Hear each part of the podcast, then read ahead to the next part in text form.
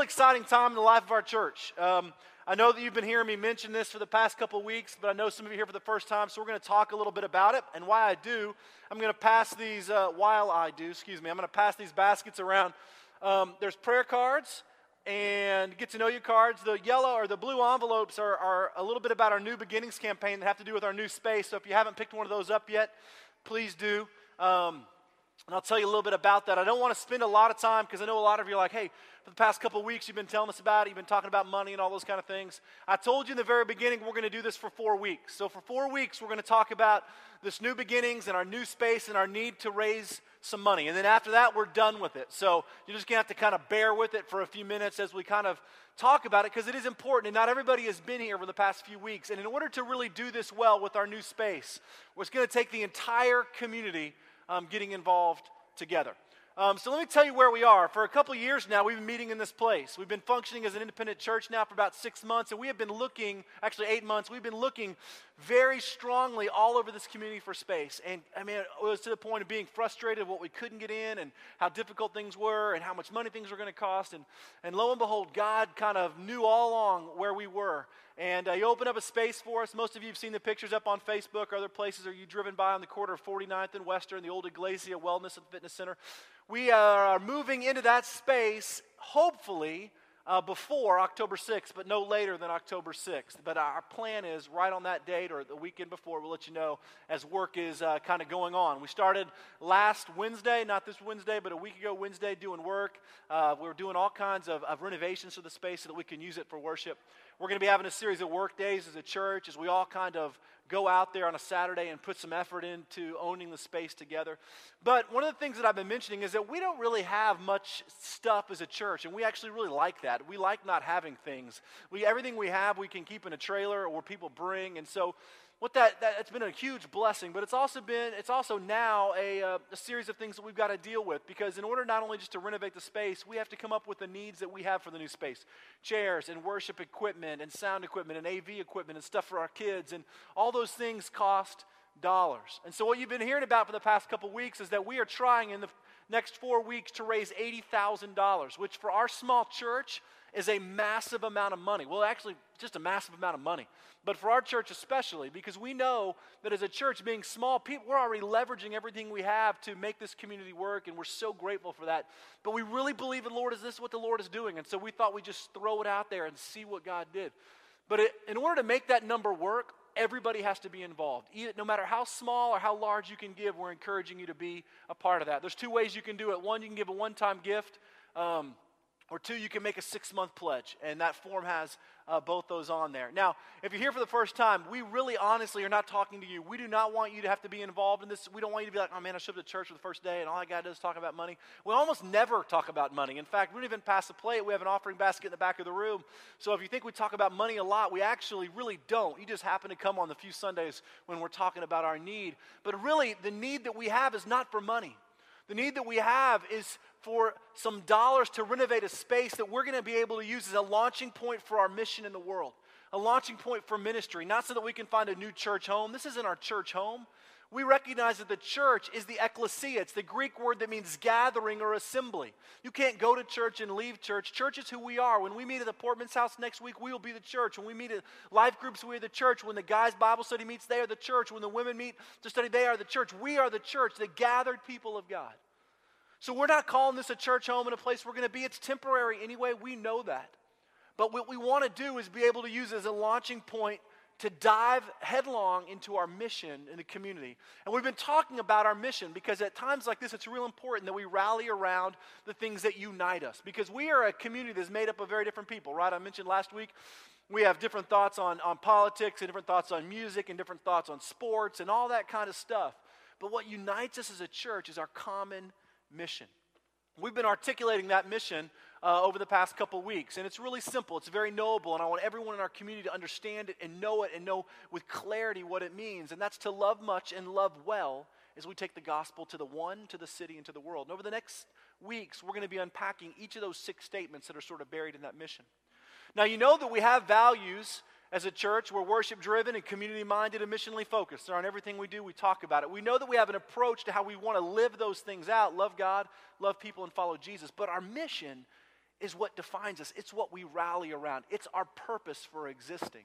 And so the past couple weeks, I've kind of been launching into that. And this week's the same way. We're going to pick up the next statement of that mission and really talk about what it means um, to live that out together. Now, last week, I unpacked that first statement, which is what does it mean to love much? And just by way of very short recap, what we discovered was this. We took a look at the story of the, the prostitute, the woman who was living a sinful life in the town, is what they, claim, what they called her in that scripture. And how she took her jar of perfume and, and she found Jesus reclining at the Pharisee's house after eating dinner. And she fell at his feet and dumped perfume on it and began to weep, right? Crying. And, and her tears were being shed on his feet. And she began to wipe them with her hair. And how the Pharisees and the people in the room were just appalled that this, this woman, this prostitute, this sinful person was laying at the feet of Jesus, crying over his feet and touching him, making him unclean. And then we know that Jesus had that encounter where he looks at the Pharisees and he talks about this woman's sins being forgiven and how she is loved much. And we really unpack that to point out two things about what it means to love much. One, the first thing is that loving much begins with understanding who you really are, who I really am. That we are all, and I called us all prostitutes last week, and I know everyone was kind of like talking about it, but the truth is it's true, right? You're a prostitute. I'm a prostitute. Maybe it's not physically in terms of that adultery aspect, but we sell ourselves away from God's call in our life all the time. We are sinful people, right? That we are broken, sinful people, and that we are only redeemed by the love of God. And what we saw in that woman last week was passion. That in all of her sinfulness, when she came in the presence of, of Jesus, of God's Son, all she could do was fall at his feet and lay out everything that she had. And for her, that jar of perfume.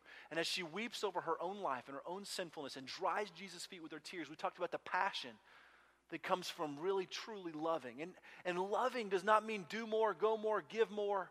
Loving means understanding who you are in Jesus Christ and overflowing with a passion because of what Jesus has done for you. See, loving much is about abundance, it's about extravagance, it's about the love that Jesus had for us. Well, loving well, right, is actually different. It's, it's a similar concept, but it's really different. And that's why we have them both on our mission to love much with extravagance and abundance, understanding who we are in Jesus.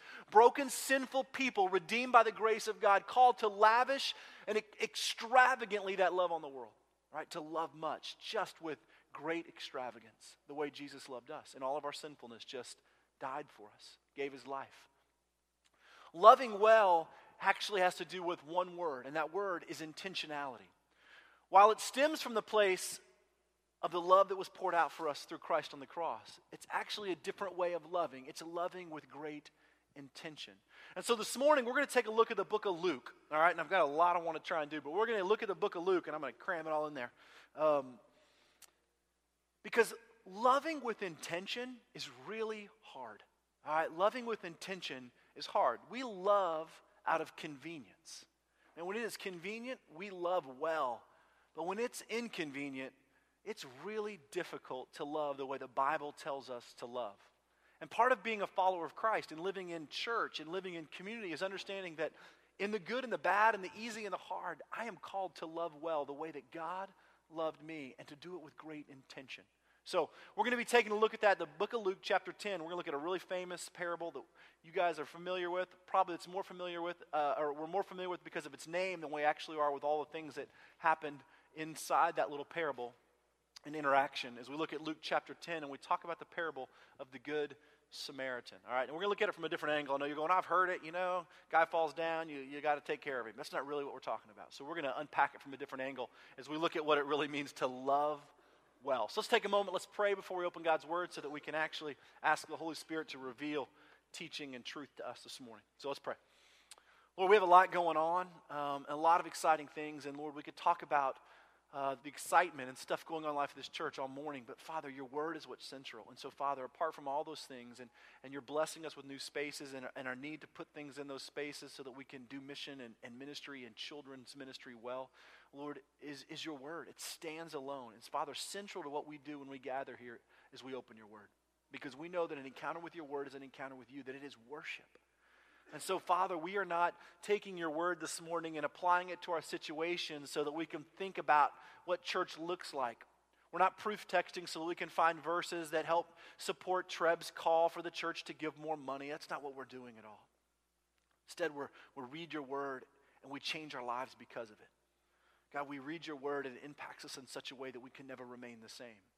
Father, our mission and our heartbeat exists because your word directs us. We don't apply your word to our thinking. Father, your word sh- changes and shapes our thinking. It alters our lives. And so this morning, God, we ask that your word would be the rock upon which you break us. Take a moment and just pray in your own heart. Ask God to move in you this morning, just to, to do something fresh in you.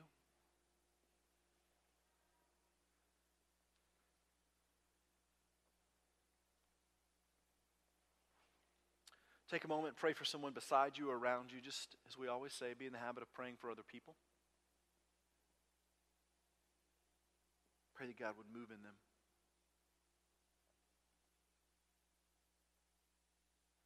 Lord, we pray that as we read this very familiar parable this morning, you would give us new eyes to see it with. Penetrate our hearts, teach us through your Holy Spirit. We ask these things in the life giving name of Jesus. Amen. So, the question we're framing this parable with this morning is what does it really mean to love well? It's the question we looked at last week. What does it mean to love much? This morning, we're talking about what it means to love well. Very familiar parable, but let's take a look at it through a different set of, of lenses this morning. Luke chapter 10, verse 25. On one occasion, an expert in the law stood up to test Jesus. Teacher, he said, What must I do to inherit eternal life? What is written in the law? He replied, and how do you read it? And he answered, Love the Lord your God with all your heart and with all your soul and with all your strength and with all your mind, and love your neighbor as yourself. You have answered correctly, Jesus replied. Do this, and you will live. But he wanted to justify himself, so he asked Jesus, And who is my neighbor? And in reply, Jesus said, A man was going down from Jerusalem to Jericho when he fell into the hands of robbers. They stripped him of his clothes, beat him, and went away, leaving him half dead.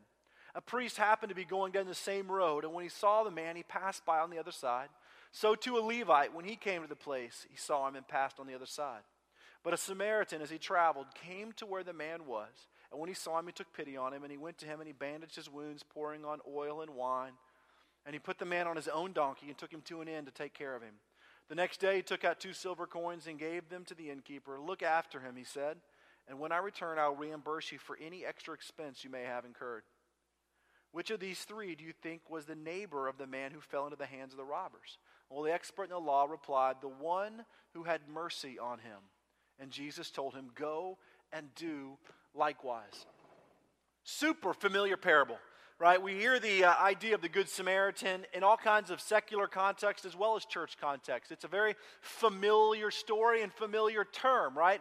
Good Samaritan sort of has this picture of doing things for other people, being the person that goes outside of, of you know, what's convenient and taking care of or loving people, right? That's how we understand this parable. And there's, there's truth in there, but this parable is actually much deeper. And you have to look at the whole interaction that's taking place from the beginning, beginning to the end with this expert of the law and Jesus to understand really what's happening here. Now, we know this because we've talked about it so often, and that's that the Pharisees and the other religious leaders were always trying to trap Jesus. They always wanted to catch him in some kind of juxtaposition. They wanted to catch him speaking against the law, or they wanted to catch him in a trap so they could do one of two things either arrest him or at very least embarrass him. Because Jesus was teaching things that were totally radical, and it was threatening the very way of life of the religious leaders. So the religious leaders wanted any moment that they could to try and capture or trap or ensnare Jesus in his own words, embarrass him in front of the people, help him lose credibility, or possibly even arrest him. This is Jesus' interactions with the Pharisees all the time. So all the time we see them trying to trap him. And here, really, something, it's very similar to what's being taking place all through Scripture when it comes to Jesus and his relationship with the Pharisees. It says an expert in the law, which most likely is a scribe, right? Scribes were the ones that they wrote and kept the law, right? The Pharisees kind of created the oral tradition, the scribes kept it, they wrote it, they had the scrolls. Almost all scribes were Pharisees, all right? So they were the ones that knew this stuff backwards and forwards. They kept the scrolls. And the Pharisees, well, they took the law and they added their own interpretations to it, and it was called the oral tradition. And they held that the oral tradition that they created was on par or equal with the law. So the law would say things like, you know, rest on the Sabbath, Well, the Pharisees would then take that and they would explain it out to the, you know, 20th, 30th, 50th degree, talking about what rest meant. You could tie this kind of knot, but you couldn't tie that kind of knot. You could walk so many steps that you couldn't walk one more. You could give water to your donkey, but you couldn't carry water back to your house. I mean, they had this whole thing laid out. The scribes were in charge of keeping all that written down so that everybody knew what was being added. So they knew this stuff well. It's why, that's why Luke refers to him as an expert in the law. So he asks a question, a very common question that a lot of those religious leaders were asking and they like to debate about, which is what is eternal life and basically how does somebody inherit it? So how, do one, how does one inherit eternal life? It wasn't an uncommon question. But we know that it was a loaded question because the expert of the law, right, knows the answer. He even gives the answer to Jesus when Jesus turns the question back around on him. He's, he's not looking for the real kind of what is eternal life and how do I gain it? But he's trying to trap Jesus, to get him to say something that would be contrary to the law. So he looks at Jesus and he says, Teacher, I, have got a question for you. How does one inherit eternal life? And in a way that only Jesus does really well, is he, he shifts that back onto the, the expert, the scribe, right? Because Jesus knows in, in his infinite wisdom that something much deeper is at play here in the life of this man. And, and he says, Okay, well, you tell me, what does the law say, Mr. Expert of the law? And more so, how do you read it? Right? So the expert thinks about it for a moment and says, says this. Well says love the lord your god with all your heart and with all your soul with all your mind and with all your strength and love your neighbor as yourself. Now these are very familiar words to us because we know that jesus uses them in the book of matthew to actually respond to a very similar question that the pharisees are trying to trap him with when they say teacher what's the greatest commandment? Right because there was no great commandment, one that was better than the other. They were talking about the ten, and of course, Jesus turns it around and says, actually, the, the greatest commandment is this love the Lord your God with all your heart, with all your soul, with all your mind, and your strength, and love your neighbor as yourself. Which is really two different pieces of Old Testament scripture. The first, love the Lord your God with all your heart, comes from a Hebrew liturgical prayer in the book of Deuteronomy, chapter 6, Hebrew word called the Shema, all right, as a prayer. And basically, it said this O hear, O Israel, love the Lord your God with all of your heart, your soul, and your strength. Right? And it was a, a, way of reminding Israel that everything that they had, their heart, the way that they thought, the way that they lived, should be directed at loving God. Well, the second part of that comes out of the book of Leviticus, and was actually a, a kind of a, a law piece added later that says, Don't be angry and don't hold grudges, but instead treat other people as you treat yourself. Well, Jesus had combined those two things back in Luke, and the Pharisee really here described as the same thing. Maybe he, he had heard Jesus say it at some other time or, or whatever, but basically he says that exact same thing. Well, this is how you inherit eternal life. You love the Lord your God with all your heart, with all your soul, with all your mind, with all your strength, and you love your neighbor as yourself. And Jesus replies to him, That's right. That's right. All right? You've done right. Go and do that, and you'll inherit eternal life. And then we read Luke say, but, but the Pharisee wasn't done yet, the scribe wasn't done yet. He actually wanted to justify himself, which is what the law keepers really wanted to do. They wanted to know, how do I keep the letter of the law without actually having to do more than I need to? All right, what's the bare minimum? So, of course, in order to justify himself, he says, now who is my neighbor? In other words, what he's saying is, I get that I love you, I love the Lord, your God, that's fine, I do that really well. He said, but that neighbor piece, tell me who that is so that I can do just that much and not anything else. That's really what he's saying. He's saying, Who's my neighbor? And then Jesus answers that question with this really famous parable, right? And he says there was a man going down from Jerusalem to Jericho. Now, Jerusalem was a uh, city built on a hill. It's actually built on a mountain, about 2,300 uh, feet above sea level. Jericho was 20 miles away, and it was down by the Dead Sea, and it was about 1,300 feet below sea level. So, quite a variation, you know, 3,500 ish, 3,600 uh, feet of elevation change over about 20 miles. And it goes down to the mountains, and it's all kinds of, of turns. And it was really notorious road because everybody had to travel it, but there were a lot of places that robbers and bandits could hide.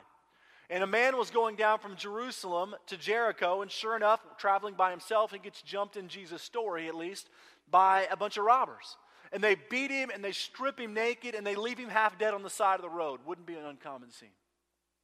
Jesus says, and then some people started coming by, right? Story we know very well a priest. There were a lot of priests. There were a lot of priests. In fact, the role of the priest was to carry out this sort of uh, ritual worship life of Israel. And they served about two weeks a year, and most of the time they lived in other little surrounding cities. So they'd come up to Jerusalem, serve their time in the temple, and they'd make their way back down to wherever they're from. So it wouldn't be uncommon all, at all to have a priest making his way back down from Jerusalem, most likely after he had uh, um, either helped out in worship or going up to worship, either way. So a priest comes by, religious leader, worship leader um, comes by, and, and, and he says that he sees the man, half naked, beaten, bleeding to death on the side of the road, and he crosses over to the other side, keeps walking. Jesus goes on to say, and then a Levite comes by. Now, I wish I had a little bit more time. I'd, I'd really give you a, a, good explanation of the difference between a priest and a Levite because it is kind of important. But here's a $2 version, and that is there were 12 tribes in Israel in the Old Testament. One of those tribes was the tribe of the Levites. They were set aside as the tribe that took care of all the priestly duties, taking care of the worship life of Israel. They took care of the ark, they took care of the tabernacle, they took care of the, the temple once it was built. That was the, the, the Levites inside that line of uh, the Levites, inside that tribe, was a line of a guy by the name of Aaron. And Aaron's family was appointed to be the ones that would do the sacrificing, really taking care of the, the deep spiritual issues that took place in the life of Israel. Now, the line of Aaron, they became the priests, right? And all other lines in the Levites became Levites. They became helpers, if you will. So you've got all of them part of the worship life, right? But the priests were kind of the ones that took care of the deep things, like going into the Holy of Holies. This is where the line of the chief priests came from. They were the ones that took care of the intricacies of life. And the Levites were anyone that was not from Aaron's family, but was in the tribe of the Levites. And they were the worship kind of guardians, helpers, protectors. Basically, what Jesus is saying is that two of the most important people in your entire religious culture, Mr. Scribe, right? The priests and the Levites came by and they both did the exact same thing. They saw the man and they walked on the other side of the road. Probably a lot of reasons for this. If they touched this guy, right, with all of his bleeding and nakedness, they'd be unclean. In other words, they would not be fit to lead worship for Israel. So, probably a lot of reasons why. Plus, a lot of times you'd find someone on the side of the road and it'd be a trap, you know? They uh, stranded, you know, whatever, and you go over there and then the robbers would jump out and, uh, and, and, and, and, you know, kind of beat you up too. We, we learned this from the movie Dumb and Dumber. You remember the guy on the side of the road and they go by and the big shaggy dog, and sure enough, it broke down and he jumps in the car. Remember that? So, we learned that from that movie. But that's kind of, there's all those kind of things, those kind of realities. But all that to get to the fact that a Samaritan comes by. Another $2 lesson. We know a lot about the Samaritans. We know the Jewish people hated them.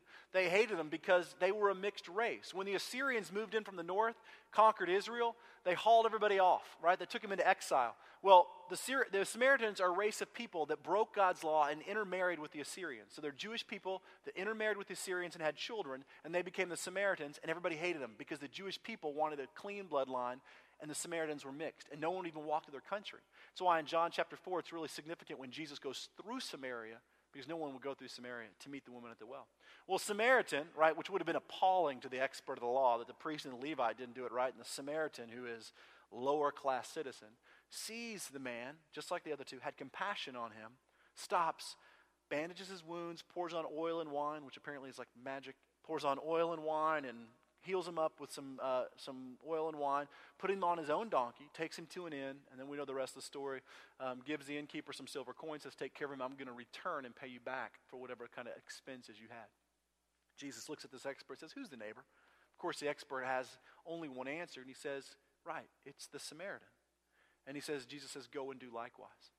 Now, all of that, because we got to get back to our original question, which is what does it really mean to love well, right? And it's actually a really interesting question because if loving much is about kind of extravagance and abundance and understanding who we are and living with passion the same way that Christ loved us, then loving well means living with intention.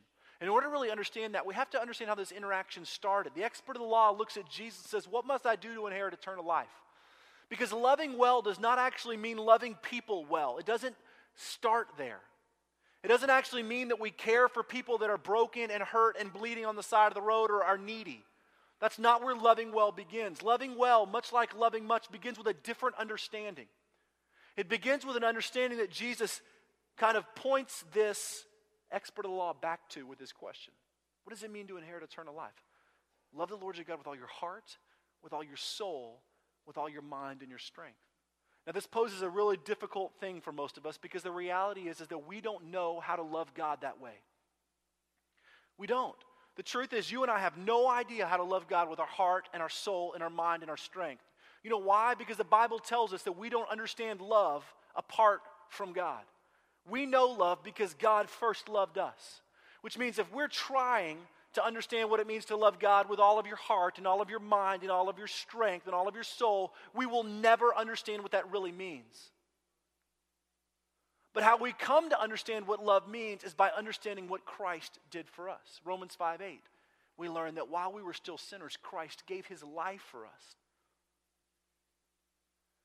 See, God's perfect plan for us, he sent his son Jesus as the picture of what love looks like sacrificial love, extravagant love. What does it mean to love the Lord your God with all your heart, with all your soul and your mind? We only can know that based on what Christ did for us. And think about what Christ did for your broken, sinful, messed up life, like we talked about last week. The fact that we're all just a bunch of prostitutes that have traded the truth of God for a lie. And how God, in His extravagant mercy and grace, lavished His love through Jesus Christ out on us. See, loving God begins by understanding, much like loving much, what Christ did for us. And then saying, God, I want my whole life, everything about it, to be about loving you. The way that I think, the way that I act, the way that I live, my heart, everything inside of me, my strength, every fiber of my being, I want to be about your love and your glory. See, God is an afterthought for a lot of us, or at least a second thought at very best. Most of us are so geared around pleasing ourselves Uh, and chasing our own means and our own gains and our own ends that loving God becomes something that we supplement our lives with. So, God, as I pursue my career, I will love you along the way. As I take care of my needs, I will bring you along with me. I will ask you to bless me and do this. And God, I will love you the best way I can while I pursue my own agenda, while I pursue my own agenda. But really loving God with all of our heart, soul, mind, and strength means that everything in our power, our energy, our life, our breathing begins with loving God, which means, God, I don't want to do a thing for anyone else before I love you. Much like, or a lot like loving much, loving well does not mean loving more, doing more.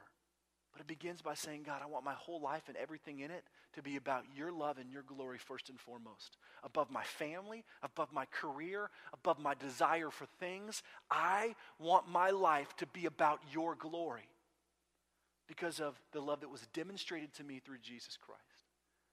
Whenever I do weddings, I always look at the husband and, and this wife as they're talking to each other, and, and I basically say the same thing in a lot of these weddings. And every single one of them, I say, the reason we understand love is not because it's a human invention.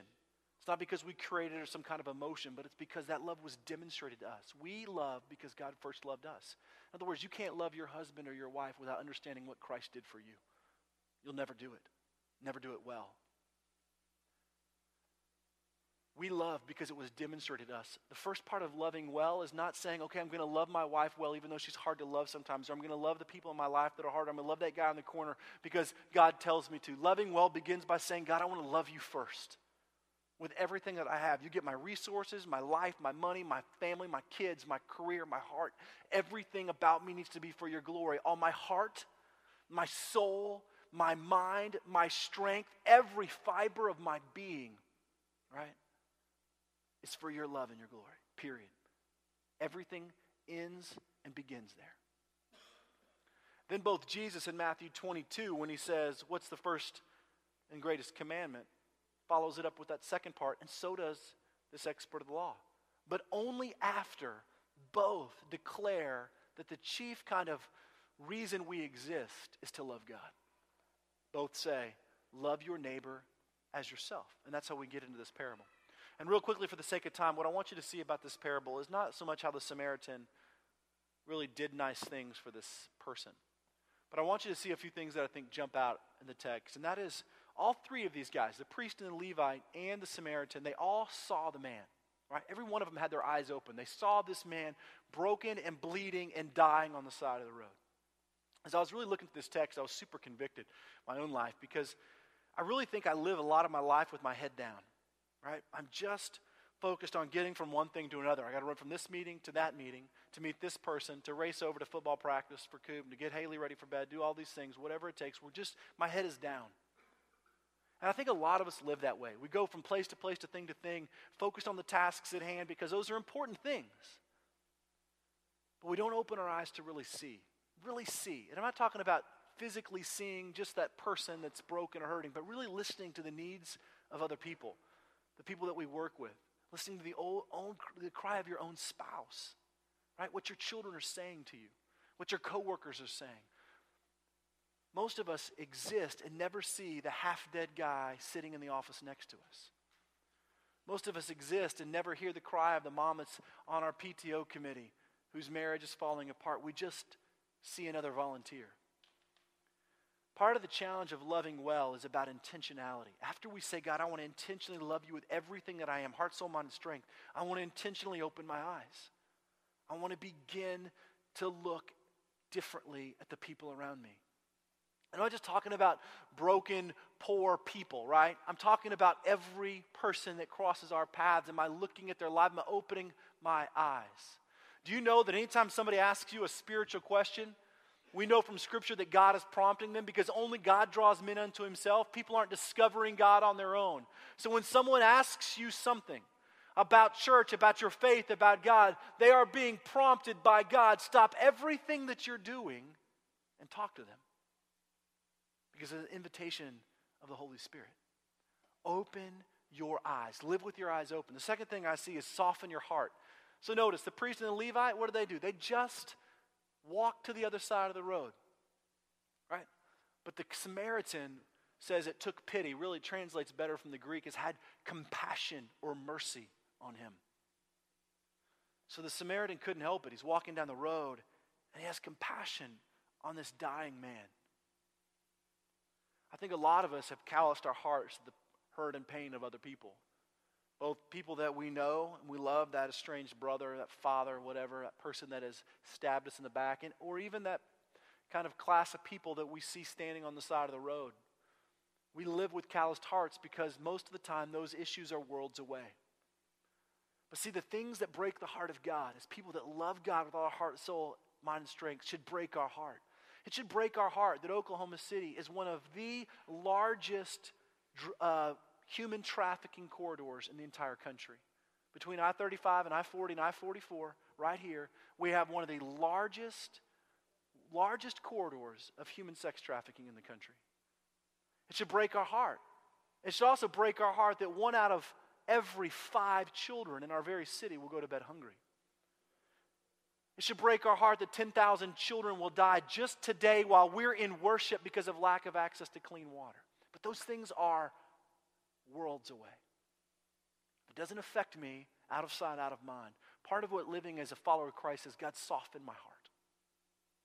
Not just for those big global things, but also for that guy next to me. For the woman I'm sitting next to at the Starbucks who's just softly crying by herself or looks like she's hurting. Soften my heart. So open your eyes, ask God to soften your heart. Loving well, living loving with intention means softening our heart. Act on love. Both everybody acts in this story, right? The Levite acts, he walks to the side of the road. The priest acts, he walks to the side of the road. But the Samaritan acts differently. Act. Act on love. Do something crazy. Interrupt that person next to you at the office and tell them you've been hearing them talk and you just wanted to ask a few more questions. Act on love. Do something. If you hear somebody say they have a need, step in the middle and see if you can't take care of it. You don't have to take credit. Just do it. I used to have a guy in my life, a mentor who I love dearly, who did this um, just amazingly well. And it always blew me away. But he would hear somebody in our community that we were part of say, you know, we're struggling with this, or I lost my job, or food. And he would go to your house and you wouldn't even know it. And you'd go home and show up and there'd be bags of groceries on your front porch. You know? One time I made a comment to him that I really liked his shirt. I was back in college. I was like, that's an awesome shirt. Next thing I know, it was folded up on my pillow. I mean, act on love. Those are tiny, small things. But find a way to act on love.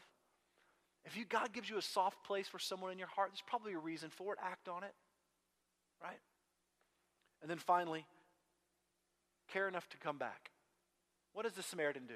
He leaves him at the inn, but he looks at the innkeeper and he says, I'm coming back. All right, take care of him. I'll, one of the great things about loving with intention for me is when you tell somebody you care about them, when you tell them you're going to pray for them, when you tell them that you're interested in their lives, care enough to circle back around, learn their name, stick your head back in their office two days later and go, hey, you know, I told you I would pray for your, your dad. I just, I'm kind of curious how he's doing. These are small things that intentionally demonstrate the way that you love people. If you tell somebody that you're going to do something in their life, be man or woman enough to follow it up do it. Loving well means loving with intention. God, you get my heart, soul, mind, and strength. Everything about me is for you, period. Before anything else ever begins, before I ever try and love anyone, God, I want to love you. I want to open my eyes to see the world. I want to see the half dead person next to me, physically and spiritually. I want my heart to be soft. I don't want to be callous anymore. I don't want to look at the guy and say, we should just get a job. God, I want you to soften my heart. I want to act on love because that's how you acted for me. And finally, I want to care enough to show people that I'll come back. I want to circle back around and tell people how much I love them. I want to come back to that same person that maybe I dropped clothes off for, maybe I gave money to, and I learned their name and use their name next time I see them. I want to go through the same line at the grocery store, the same bank teller, because I want her or him to know I care about them. See, loving much is about extravagance and abundance, and loving well is about intentionality. Both begin with understanding who we are in Jesus Christ and loving God with everything that we have. But they're both very different ways that we play out that love. When I say that we're a community that wants to love much, extravagance and abundance, and love well with intentionality, this is what we mean. So Jesus, to wrap all this up, looks at the, the teacher of the law, the expert, and he says, uh, Who's the neighbor? And he says, Well, of course, the one that took care of his needs and bandaged his wounds. Jesus said, You're right. And then he looks at that guy and he says this Go and do likewise. You know what that says to me? This isn't just some fun teaching parable where Jesus was like, Gotcha. But he was like, Live this way. See, we treat the parables as like stories that we use and go, oh, that's really good. I learned a little something. No, Jesus is actually saying this should be how you live. It should break your normal cycles of life, and this should be what your life looks like. So if your life doesn't look this way, figure out why. God, I want to love you with everything that I have heart, soul, mind, and strength. Open my eyes, soften my heart, help me act on love, and care enough to come back. As a community, we want to love well. Let's pray. Lord, we thank you for these moments and all that to get to the point where we are called, Lord, to love like you. So often as a church, we put all of our emphasis on loving people, right? And loving the best that we can. And we forget that first and foremost, we are called to love you, to recognize who we are, our own needs in Jesus Christ. Everything begins and ends with you. We can only love because you demonstrate it that way, because you empower us to do so. God, we'll never develop compassion for someone who's broken without understanding the compassion that you have for us. We'll never be able to love someone through their own need until we understand how needy we are. We'll never understand, Father, someone else's need for rescue until we truly understand how you rescued us through Jesus Christ. Love begins in those places. It begins by knowing who we really are sinful, broken people in need of rescue. Called to love the Lord, our God, our God, with all of our heart and soul and mind and strength. And only out of those places does loving other people really begin. Lord, convict us as a church and challenge us, and even as individuals, challenge us on who we need to love this week. Soften our hearts, help us see well, act on love. God, do all those things. If there is someone, God, that we need to circle around with, I pray that we would. If it's been two weeks since we've followed up with someone and we made that phone call, we talked, we've done whatever, whatever it is, God, challenge us to live intentionally and to love intentionally. We pray that we would go from this place empowered to live differently because of the love you've poured out on us, that we would be a church, a group of followers of Christ who loved much and loved well. Let's stand together this